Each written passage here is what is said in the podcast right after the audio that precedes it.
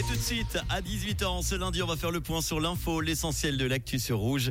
C'est avec Julie Marty. Bonsoir Julie. Bonsoir Manu, bonsoir à toutes et à tous. Les gitans de Neuville ont levé le camp selon le 24 heures. Les gens du voyage stationnés sur deux terrains privés sont progressivement partis. Les 33 caravanes étaient arrivées le 26 septembre dernier. Les gens du voyage ont annoncé qu'ils reviendront. Le directeur de la maison d'ailleurs à Yverdon, Marc Atala, démissionne. Après 12 ans à la tête de l'institution, il aurait exprimé le souhait de se donner de nouveaux défis professionnels.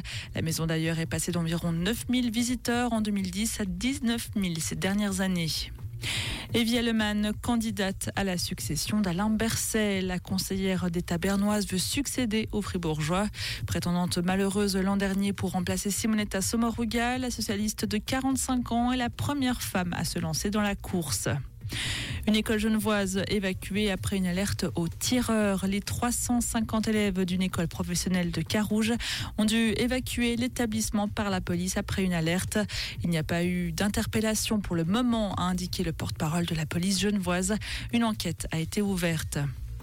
La France s'est recueillie aujourd'hui après le meurtre d'un enseignant à Arras.